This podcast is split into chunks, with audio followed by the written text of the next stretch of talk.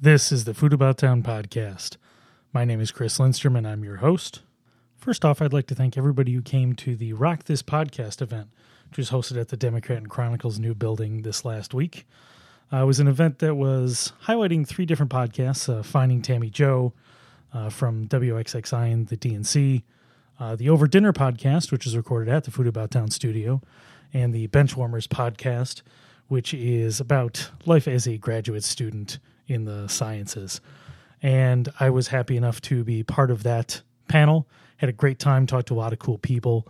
So if I met you there or if you're listening for the first time, welcome. You're listening to episode 47 of the Food About Town podcast, where I talk to Brian Antinor and Jamie Hall from the Shore Restaurant, which is part of the Inn on the Lake on Canandaigua. Uh, they have a beautiful waterfront location there, and I learned a lot about the restaurant uh, from both of them, having never been there before. Uh, they just revamped the whole program using a lot of local ingredients. And we, we also talked about how to serve people properly. I butchered the term prix fixe. I said pre-fee and nobody corrected me. So um, if you find that as amusing as I do, uh, make sure to reach out on social media. And if you like this episode, please share it out to all your friends. Thanks for listening.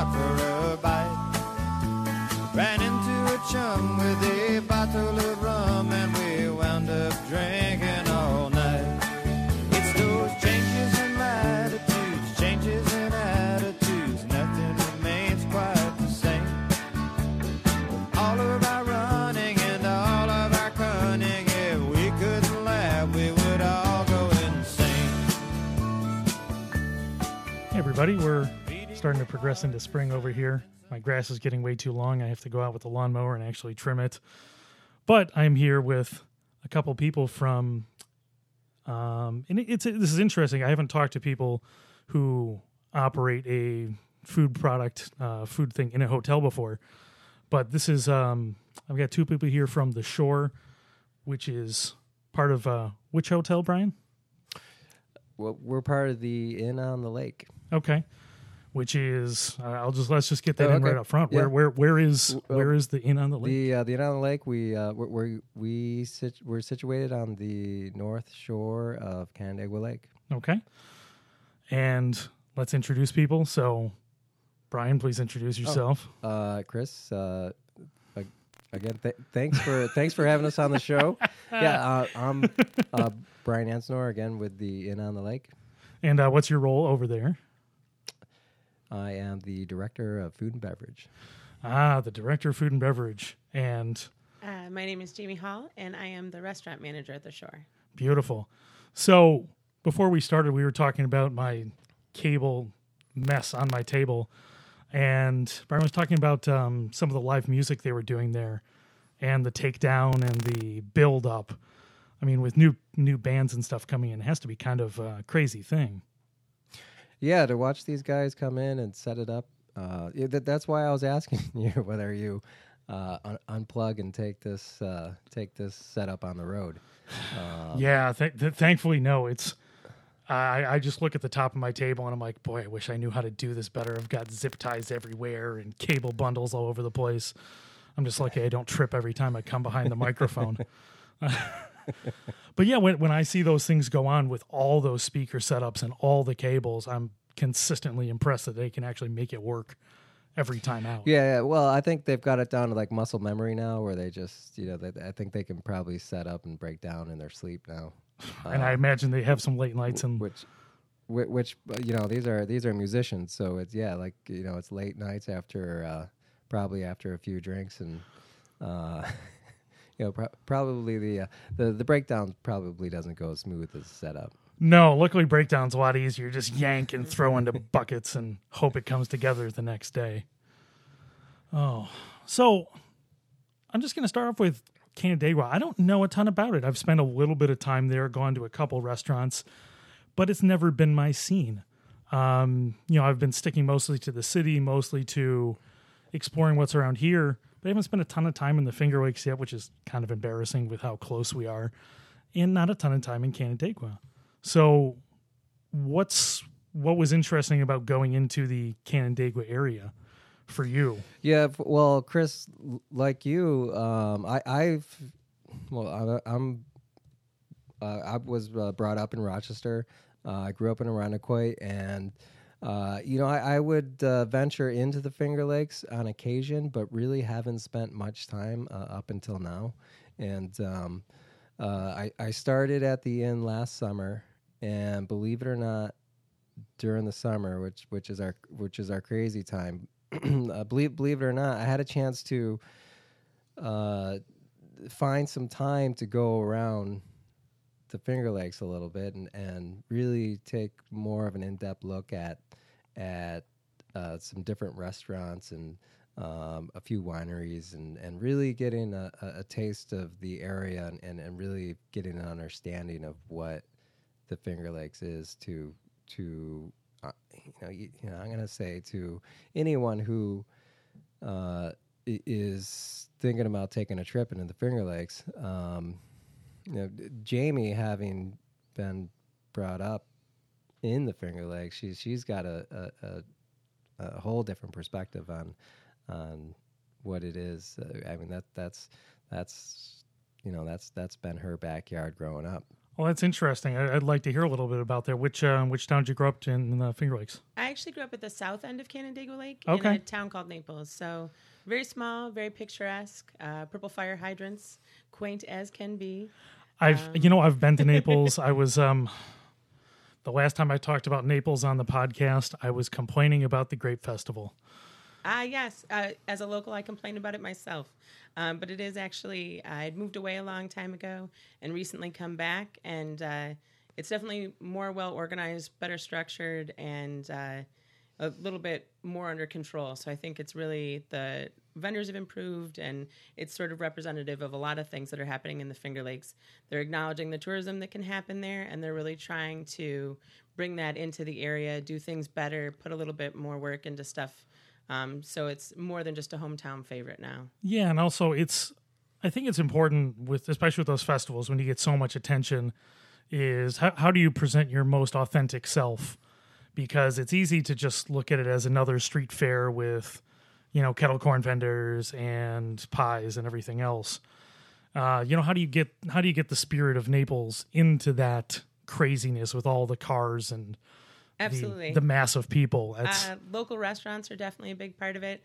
Uh, local musicians, like what we've been doing at the shore, um, and just really trying to uh, put your best foot forward. Everybody in town kind of gets ready for it. And I would say that Canandaigua is in the process of doing the same thing for the upcoming season. Uh, everybody's sort of excited. The lake's starting to get warm. You see boats out now, and everybody's just, you, it, there's a tingle in the air. Yeah, I was going to say, growing up in that area, Canandaigua is sort of known as being a seasonal town Yes, in a lot of ways. But we've Um, got something for every season. yeah, There's I skiing mean- in the winter or ice fishing when the lake freezes over. Sure. And I imagine living there, you know, growing up there, you kind of em- have to embrace that, Absolutely, or else you're kind of kind of lost without all the other stuff. absolutely. Winter sports are definitely a thing if you live in that area. You find something to do every every day of the year. Yeah. So when we're talking about Canandaigua, it is you're so close to the wine region. You're so close to all the other stuff. Um, as Brian was mentioning, you know, going out to explore what's out there. Um, where where did you come from? You you said you left and came back. Where where did you go to? I had gone to the Hudson Valley. I actually attended culinary school um, down there. I went to the Culinary Institute of America in Poughkeepsie. Okay. So, I mean, that's, you know, pretty well renowned location of the Culinary Institute. Coming back, what was the thing that impressed you most about what the Finger Lakes was doing from somebody who was there? And, you know, I know when I was a kid, I kind of took where I was for granted. Oh, absolutely. What, what, Uh, what, what, what struck you coming back to the Finger Lakes area, Finger Lakes, Canandaigua area? I would say just the general change in presence of local product. Um, we've got farms are really coming into their own. There's more breweries and wineries than I remember. Um, a lot of the local eateries, a lot less chain restaurants, and a lot more uh, local mom and pop places that are making it. And that's a nice change of pace. People from the area making the area better. Yeah, and that that makes a big impression on me when I look at when I look at the modern restaurant scene, whether it's Finger Lakes, whether it's Rochester, I see local sourcing. You know, I see you know thoughtfulness, trying to put some seasonality on the menu. Um, so I, I did take a look at the menu, and you know, just putting up front, I haven't been out to the, I haven't been out there yet. I, I again, I don't spend a ton ton of time, but part of my agenda this summer is to get to places like like the shore, get out to the Finger Lakes, get through most through more places, and try to really experience what we have to offer. But I did take a look at the menu, and I'm seeing the first thing I saw is Fisher Hill Farms, which I really appreciate. I I love dealing with them. Every time I go to the public market on a Saturday, I see I see the you know the little daughter sitting out there being all cute, and I love their products. And I see your guys are carrying their eggs, which I mean, Brian, that's that's a Yeah. great product. Yeah, that's.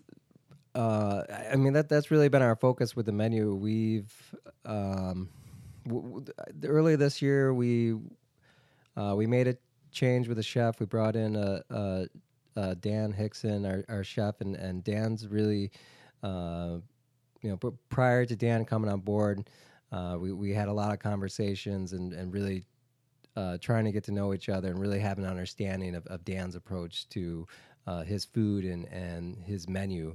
And uh, like like I said, having a, an opportunity to to experience the Finger Lakes and get a feel of, of what it is that that you know that that you're looking for coming into the Finger Lakes is is as a consumer as a diner. Uh, it, it doesn't matter whether you're you're you're coming in to uh, to to go to a restaurant, if you're coming in to, to grab some food, you're coming in to sample some wines or, or all the new microbreweries and and spirits that is now happening in the Finger Lakes. Uh, you, you you're you're there to to sample what's in what's in the backyard Yeah, and that's that's uh, that's that is our approach. I mean, we are uh, um, sourcing as much local as we possibly can. Uh, you know, now this is this is the time of year that things are starting to happen. it's an exciting time of year. I mean, Yeah. we're finally getting greenery. I mean, I've got some ramps in my fridge. I'm excited for asparagus to start popping locally soon. You know, you can get asparagus, but when we start to get those, you know, spring peas and asparagus, it's just it's just the most exciting food of the year, at least for me. Yeah, yeah, absolutely. And uh, I was, Dan and I were having a conversation about this just a few weeks ago. Um, b- both being in the Roch- prior being in the Rochester market and the restaurants at which we were in in the Rochester market, the off season is is in the summertime. Right. where now the the height of our season is is all summer long. So so we you know it's a little depressing being in the city this time of year because everything is is is very locally is very abundant and and, and you don't have you know the, the people coming through the doors to to uh, uh, in a sense you know to taste what what New York has to offer. Right, because everybody's going out to Canandaigua. because everyone's going to so, everyone's going to the lake yeah Right, everybody wants to be near the water, yeah and so you guys, you guys are right on the water, pretty close, right? Oh, I mean, we're we're right on the water. You're right on the water. You Yeah. could literally throw a stone. which Yeah. is i mean there's there's something special about sitting out next to the water on a beautiful day and now this isn't me i'm just speaking from the romantic side of things drinking a glass of wine because i never order wine at a restaurant because i'm a terrible terrible person. Um, and actually i kind of want to make a diversion onto that. So you guys are running a running a restaurant right on right on Canandaigua, close to the Finger Lakes when we're talking about wine, what are you guys doing to you know embrace what the Finger Lakes has to offer? Um, I had uh, a gentleman on, uh, Michael Warren Thomas, who is a bit of a Finger Lakes wine evangelist, and he had put this thing forward about you know embracing what we have around us. making sure we find what's good, find what's great, and highlighting it. Um, how are you guys working with you know local wineries to you know put stuff on the list, and how does that balance work? Because I know people have certain expectations for wine as well. Yeah, oh, absolutely. It, it's um, uh, you know, we we we're we're constantly asked, you know, what is our New York wine selection? Uh, what's what's coming in the area? You know, how many uh, how many different choices do we have by the bottle, by the glass, and um, it, it, it's it's something that uh, it's something we're definitely building on. Uh, I I think like most places, our wine program really revolves around what we're serving by the glass. Uh, but believe it or not, Chris, uh, most people, but the the the average, the average diner will come in, and they you know they'll get five glasses of wine, uh, as opposed to you know as opposed to getting a bottle. Right. Uh, so, so we try and focus in a little more what's what's happening in our buy the glass program. Mm. We um, uh, you, we do have relationships with some local wineries. Uh, it, pointing out like Heron, Heron, Hill is is a is I'm going to say uh, one of the the closer relationships that we have. Uh, Eric down there at Heron Hill, he um, he's constantly extending his services to us. Uh, he he's uh, I'm going to say very uh, active in our wine program. He's he's really looking to educate our, our servers and really educate them in the sense of, of pointing out the differences of, of what makes you know local New York wines unique and, and their flavor profiles and, and, and how it differs how it's different from other areas of the country. Hmm.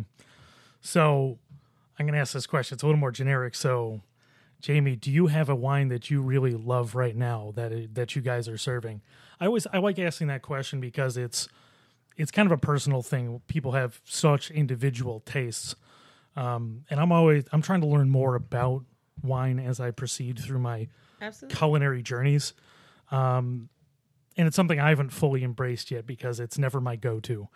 So, is there one that's really striking you right now? Absolutely. Um, I would say that in general, I'm a huge fan of anytime we feature um, a Austrian or German grape that's being grown in the Finger Lakes. I think the terroirs match really well, and so the grapes grow really true to form. Um, and a good example of that is actually uh, the semi-dry Riesling that we serve uh, from Dr. Frank's. Yeah, I mean that's that's a classic at this point. Exactly, it's, and rightfully so because it's it really is a well balanced.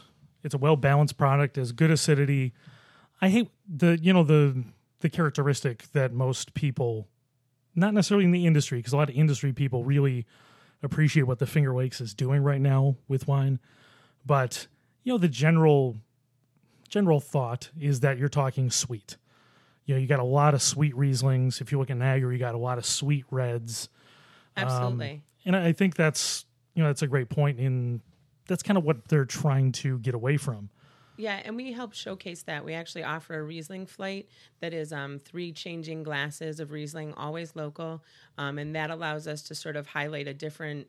Um, three different points on that Riesling flavor profile. So you get a little bit of the sweet as well as into the dries. And I think that that helps showcase some of what the Finger Lakes area can do. No, it's really interesting. It's a good idea too. And the way I've learned most about whatever it is, whether it's coffee or bourbon or wine at that is tasting things side by side because you have one and you can just say, "Oh, it tastes like wine." Yep, absolutely. Um, and then you know when you taste them next to next to each other, you know you get a lot of those little intricacies, saying, "Oh, this one really has, you know, this one's got some lemon acidity, and this one's got much more rounded fruit flavors or whatever." Right, exactly. We do the same sort of program with beer as well. Our draft beers, we offer a sampling flight of that. So that helps us uh, showcase some of the local beers and breweries that are happening. Yeah. So, Brian, you. Yeah, plus, plus, Chris, things always taste better when you're sitting right next to it.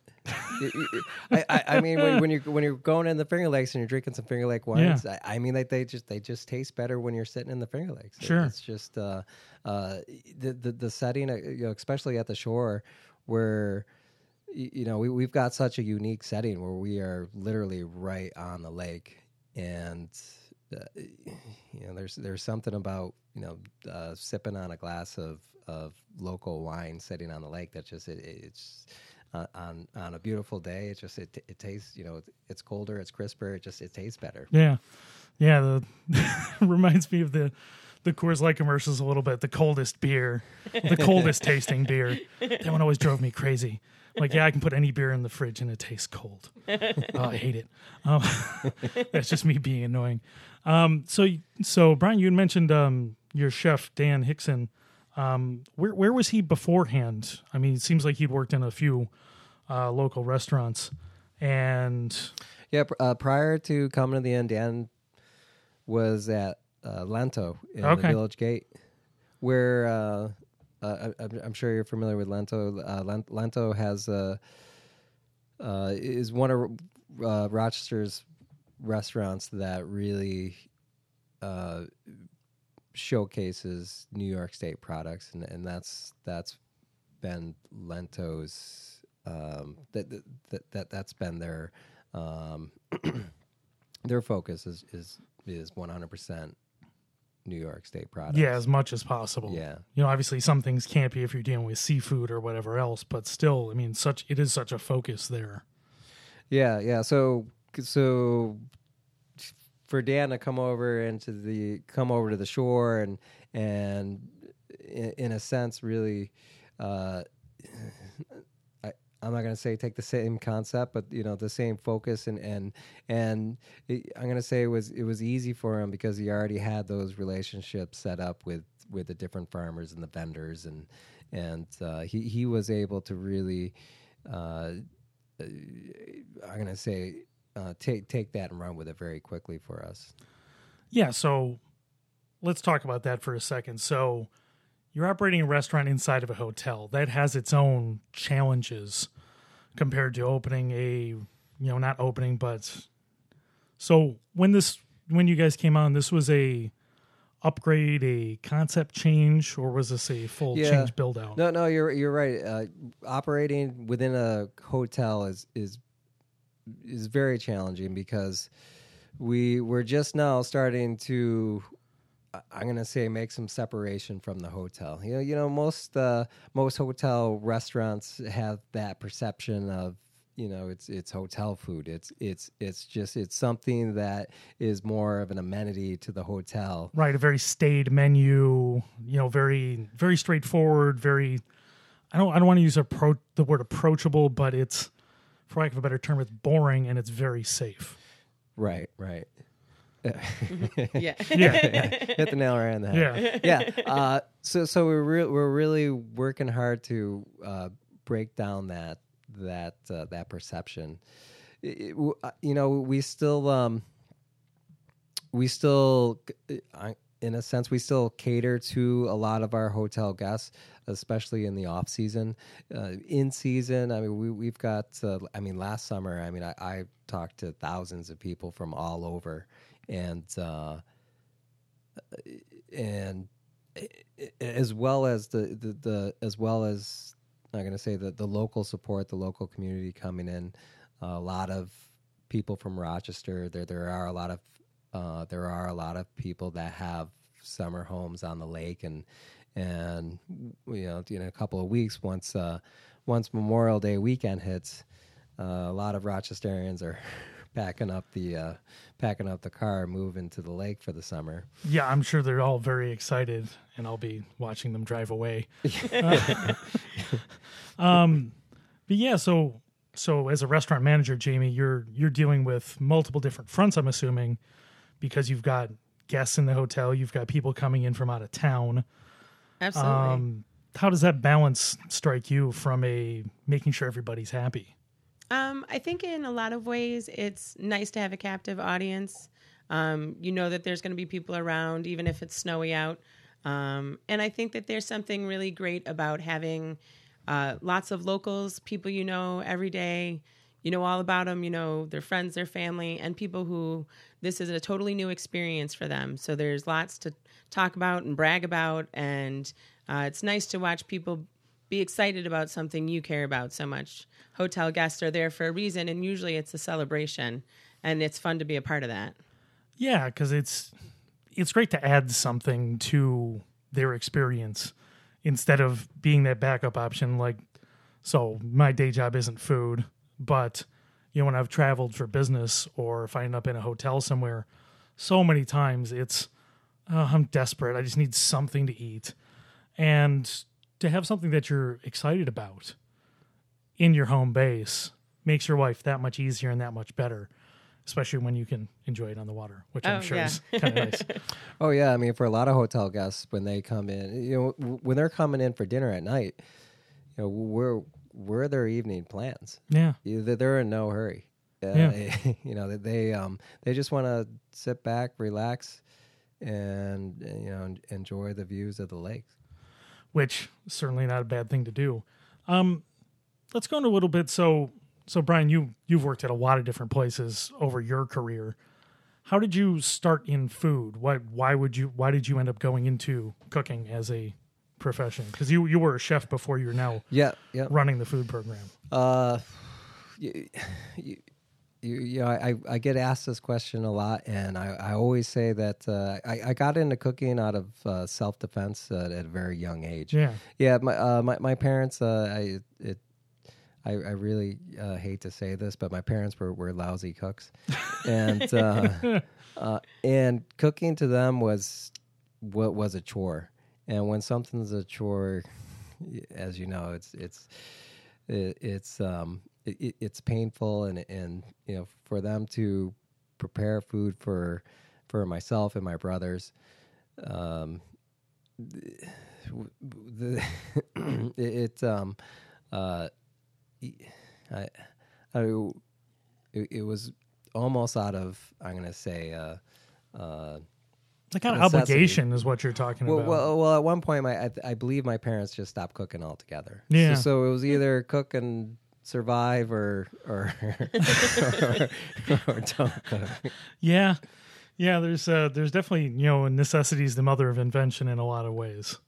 So, uh, um, so so I grew, I grew up with three brothers, and and ironically, three of us pursued uh, culinary arts. Three of us went to uh, culinary school, and kind of you know being at that young age, we were we were competitive, just you know around each other.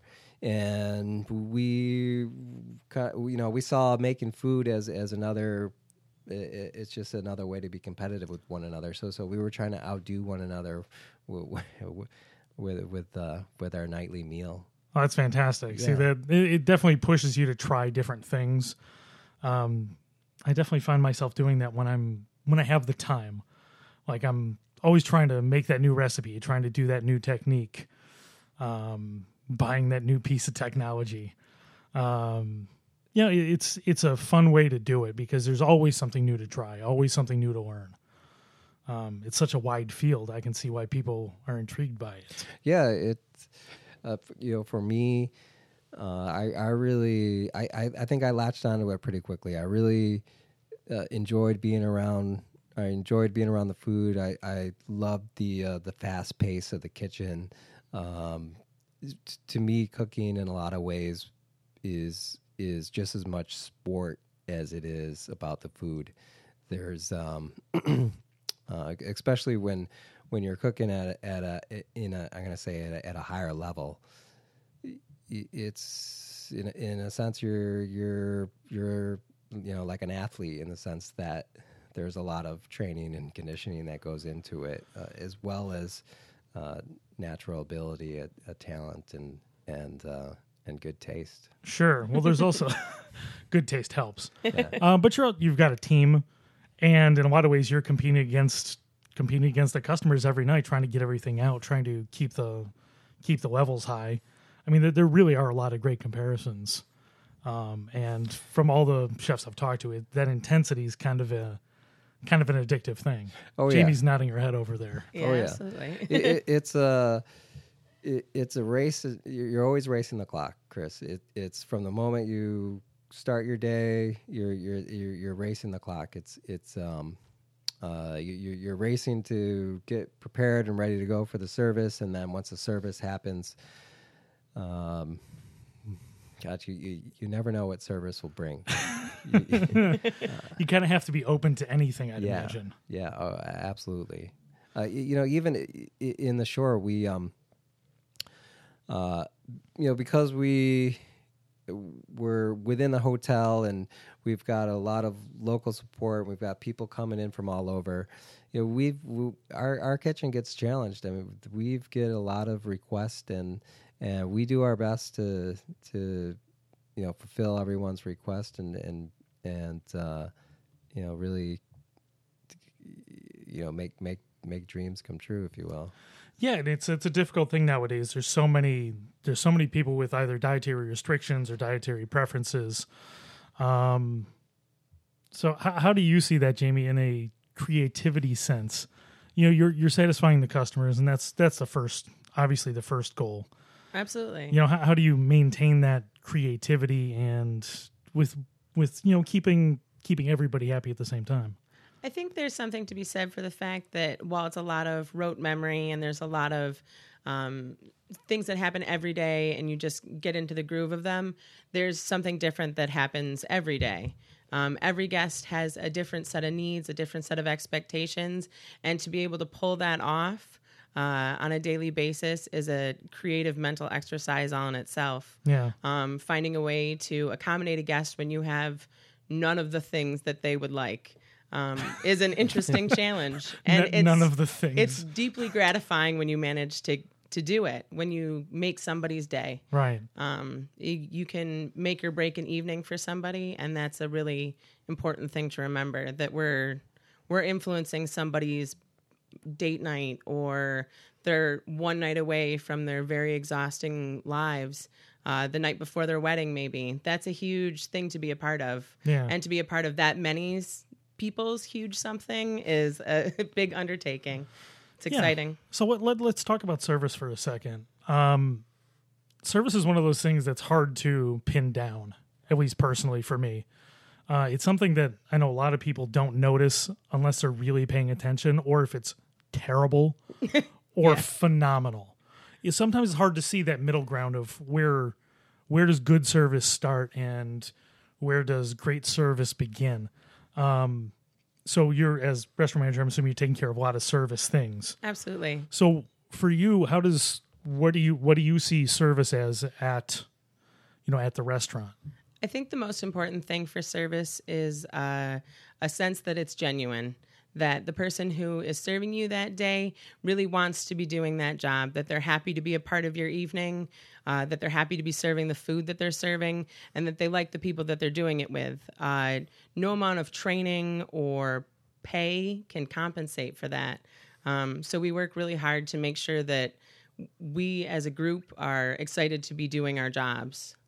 Yeah, and it's definitely one of the more challenging things because I think, at least for me, when I go to a restaurant and I feel I've gotten the best service, is when they read. You can watch them go to the different tables and read what that table wants.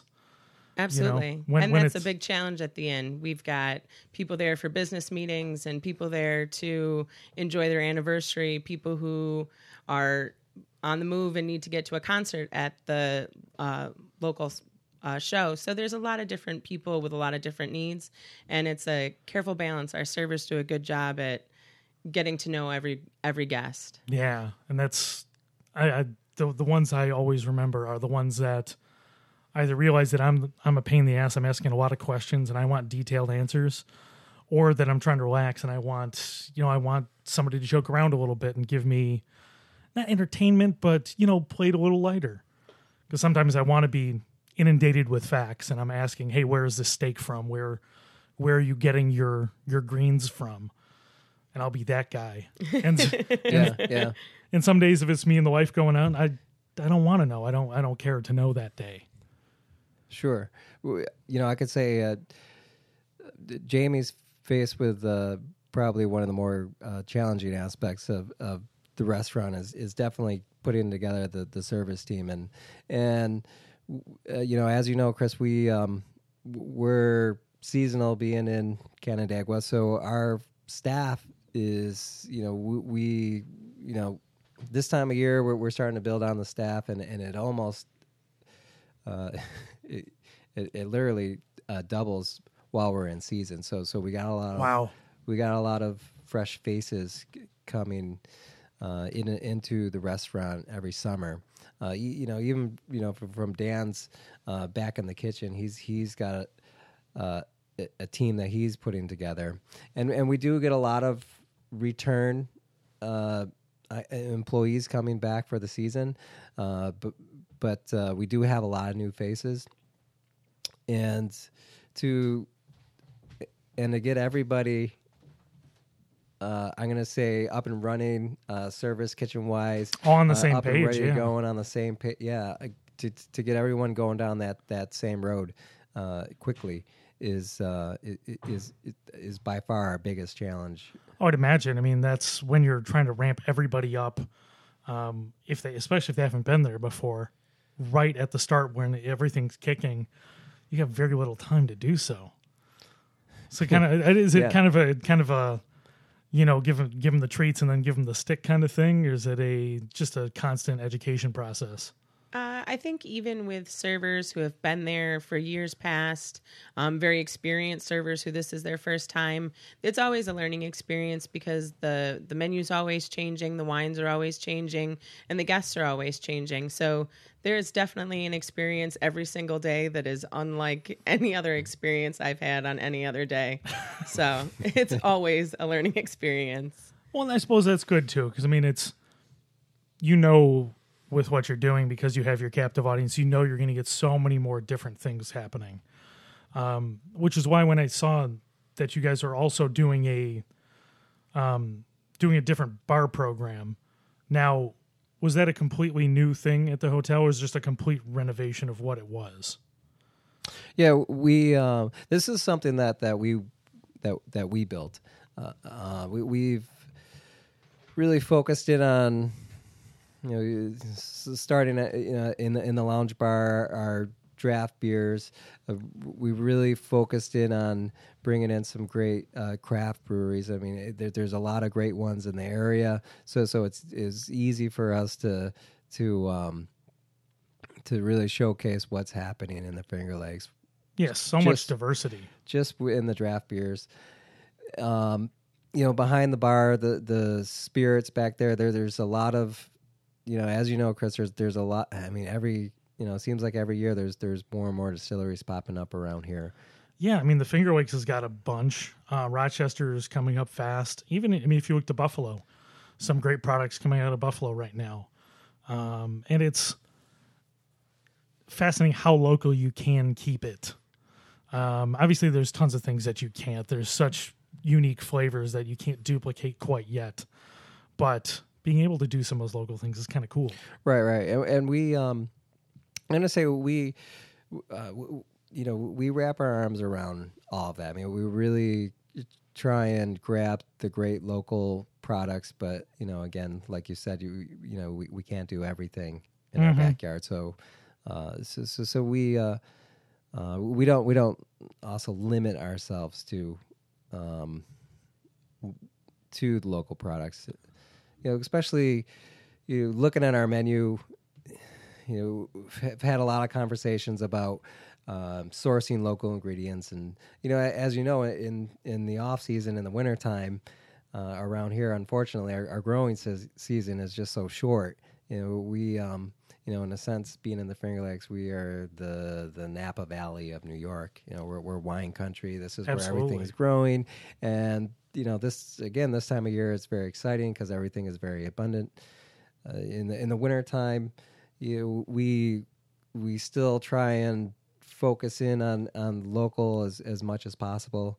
Uh, of course, behind the bar, it's easier to do than than in the kitchen. a little bit easier. You Yeah. can be a little, you, it's, a little easier to store a bottle of vodka over the winter than it is um, all the apples and greens and everything else. Yeah, yeah, and uh, you, you know, Dan coming in, in in January this this season here. You know, I know Dan has plans to. Uh, um, yeah, I'm not going to say turn our winter menu into uh, uh, uh, an abundance of, of pickled and and and uh, preserved and Sure. uh, but but we're definitely going to do some of that and, and take a look at you know what's good this growing season and and uh, and work those ingredients you know uh, uh, make them last through the winter and work some of those ingredients throughout the menu during Yeah. the off season. I mean, embracing the abundance we do have. I mean, towards the end of the season, there's more tomatoes than anybody can eat. And Yeah. h- how do you how do you take that abundance, or you know, at the end of uh, the end of ramp season, you know, at the beginning, people are so excited about ramps, yeah, and in four weeks, people are sick of them, and there's more than you more than you can pick than people want to buy. How do you, you know, how do you balance all that? And I think that's the biggest challenge for somebody like somebody like Dan, not having met him, but how do you embrace those ingredients? How do you pickle? How do you jar? How do you can whatever? And be able to serve a tomato in the winter in a sauce that's a local grown tomato. And how do you balance that with everything else? I mean, that's Yeah. that's the hard part. yeah, it, it it's it's definitely challenging. It, I mean, uh, you know, just having the space to put everything, and um, you know, like you mentioned the ramps. You know, once once the the ramps come up and everyone's getting excited and everyone wants to make pesto and Mm-hmm. and you know to take the bottoms and pickle them and and you know to put it put them on a shelf and just put them away and and then you know come November December you're pulling out a jar of you know pickled ramps Yeah. and it's uh you know you- you're getting excited about it again Oh, you know, absolutely. just just like the beginning of the season when when you're making the pesto Yeah. So I want to pivot back to the to the you know changing what the bar program is. Um, you know this this week uh, this this will be coming out on Friday in the heart of the Rochester Cocktail Revival Week. Um, you know the cocktail scene is pretty it's getting pretty um, intense here in Rochester. There's a lot of a lot of high end stuff, a lot of embracing of the classics too. Um, the the more I get into it, the more you see the value of just something simplicity executed really well.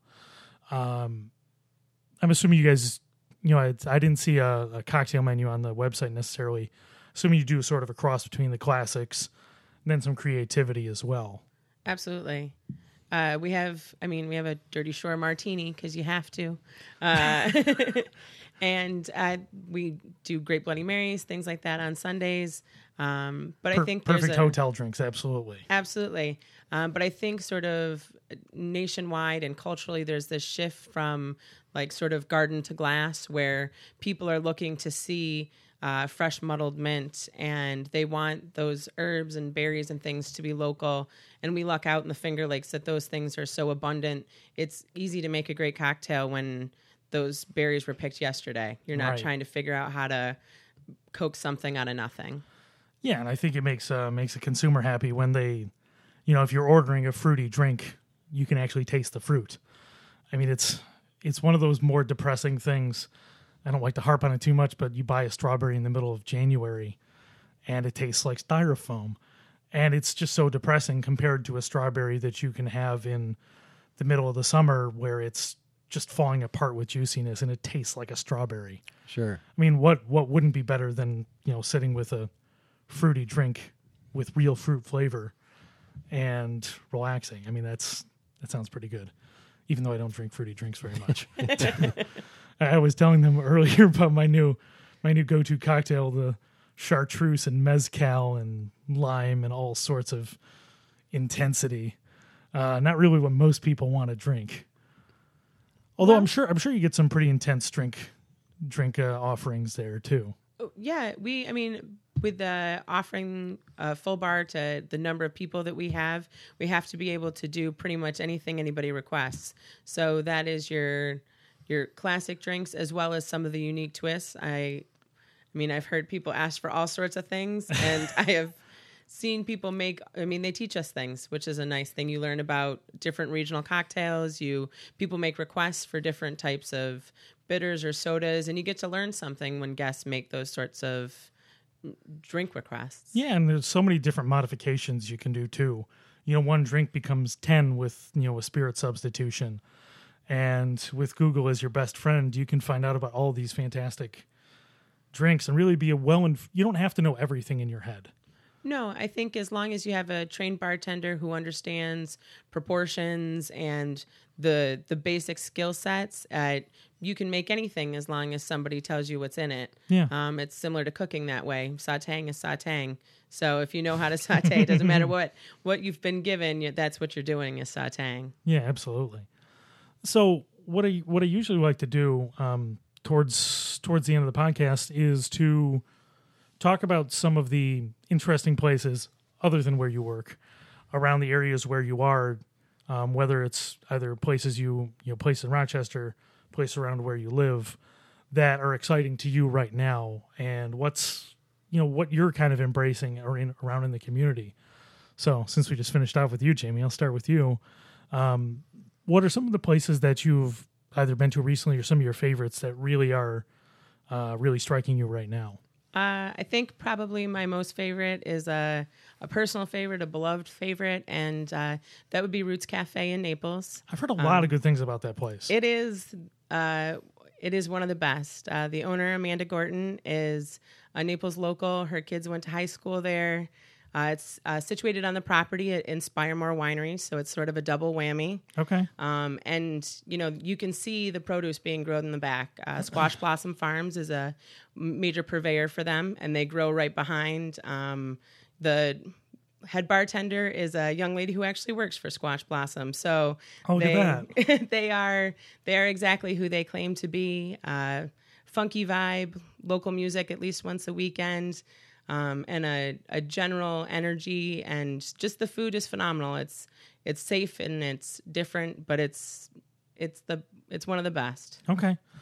Yeah, like I said, I've only heard good things about that from my friends who do, I'd say, more exploring than I have. Um, and I definitely, that's on my short list of places to get to this summer.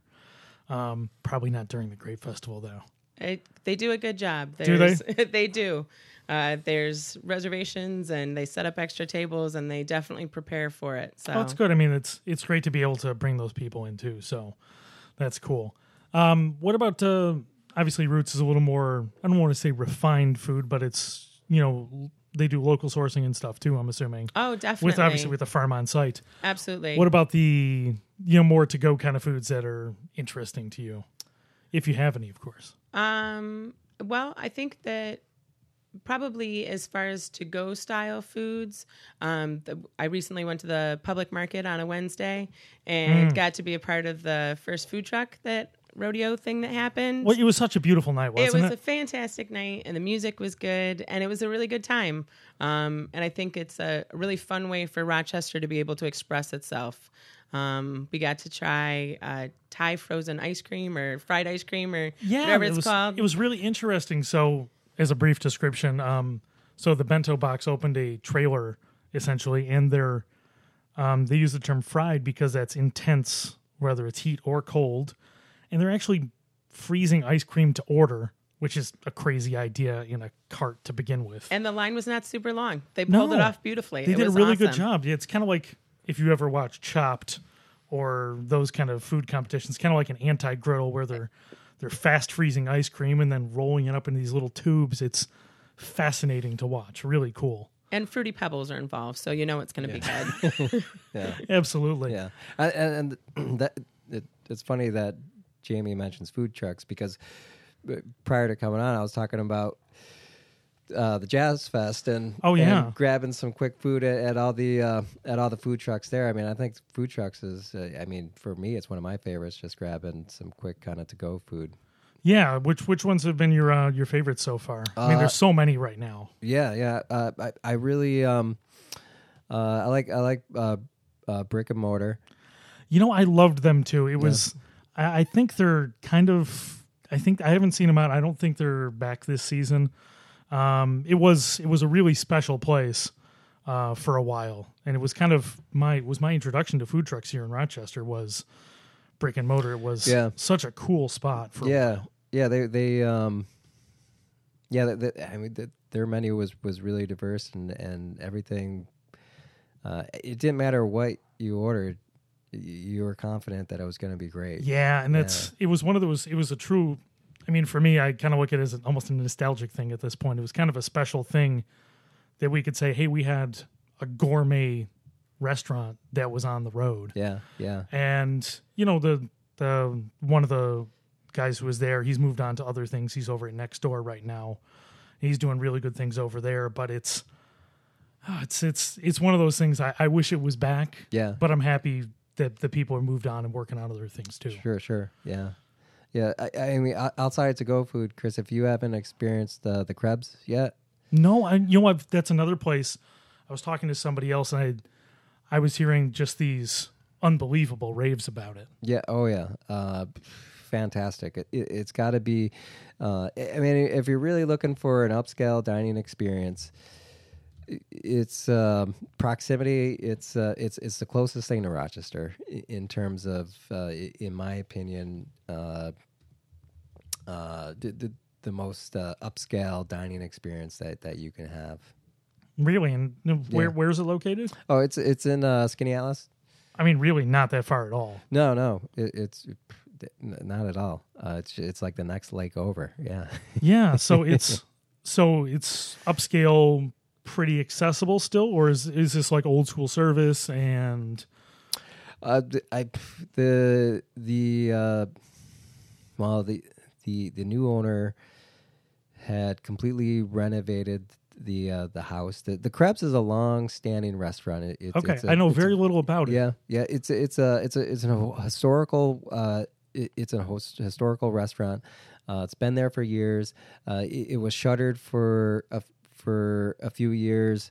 Uh, recently reopened, and they did a phenomenal job of, of putting it together. I mean the uh, the the the look and the, the feel of of the restaurant is is um, it's it's. I, it's my dream restaurant. I, want that restaurant. yeah. Yeah, it seems it seems like so. I just popped up the menu. Um, definitely seems like it's edging towards the fixed price.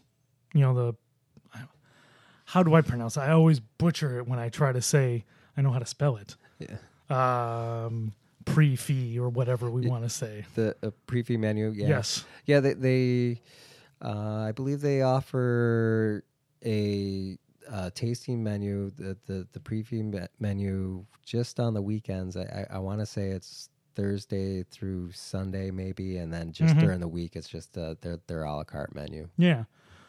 I mean it's it's definitely, you know, it's it's definitely pricing on the higher side of things, but when you're ready for that splurge, it sounds like one of those places that you have to go try. Oh yeah, you you you gotta take the wife. Absolutely. See, now she, now she's going to want to go for sure.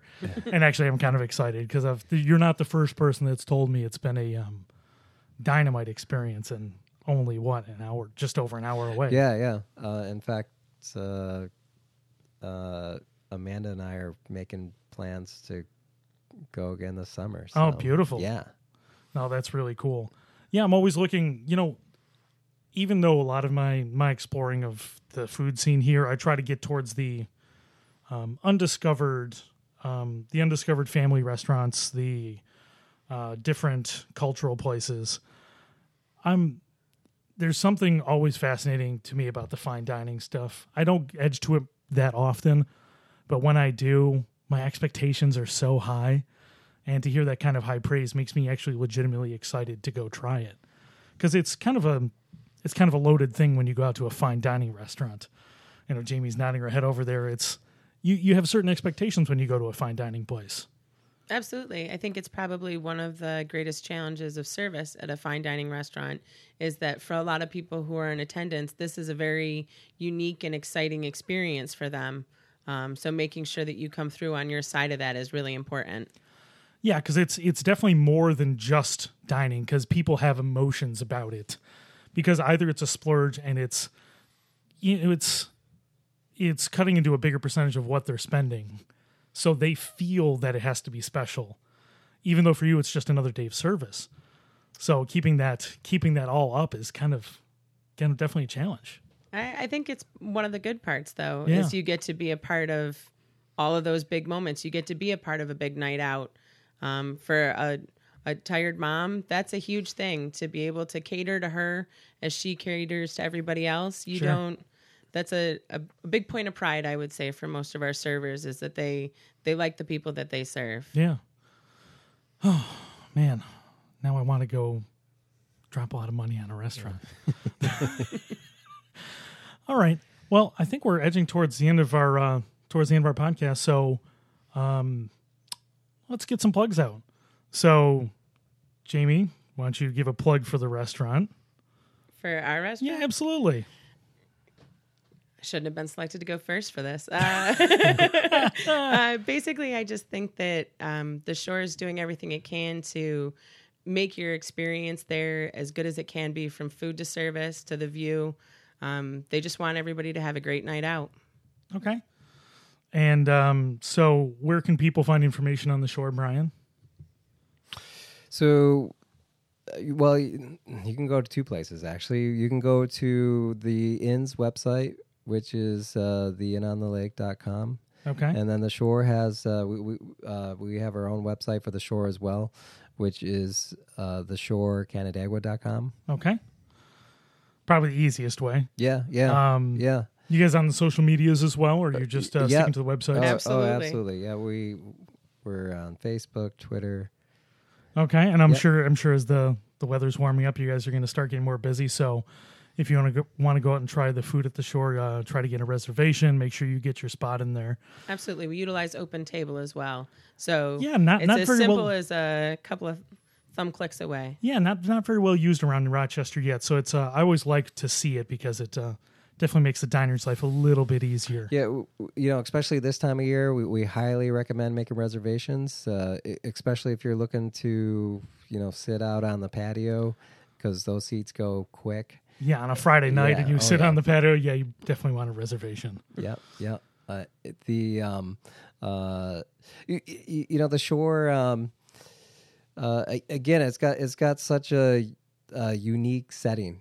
Uh, you we're, we're the only ones situated right on the lake. Yeah, It's um, you know that there's there's some other places around us, and and they've and I know that they've got some obstructed views of the lake. Uh, but nobody but- wants obstructed views. Come on now.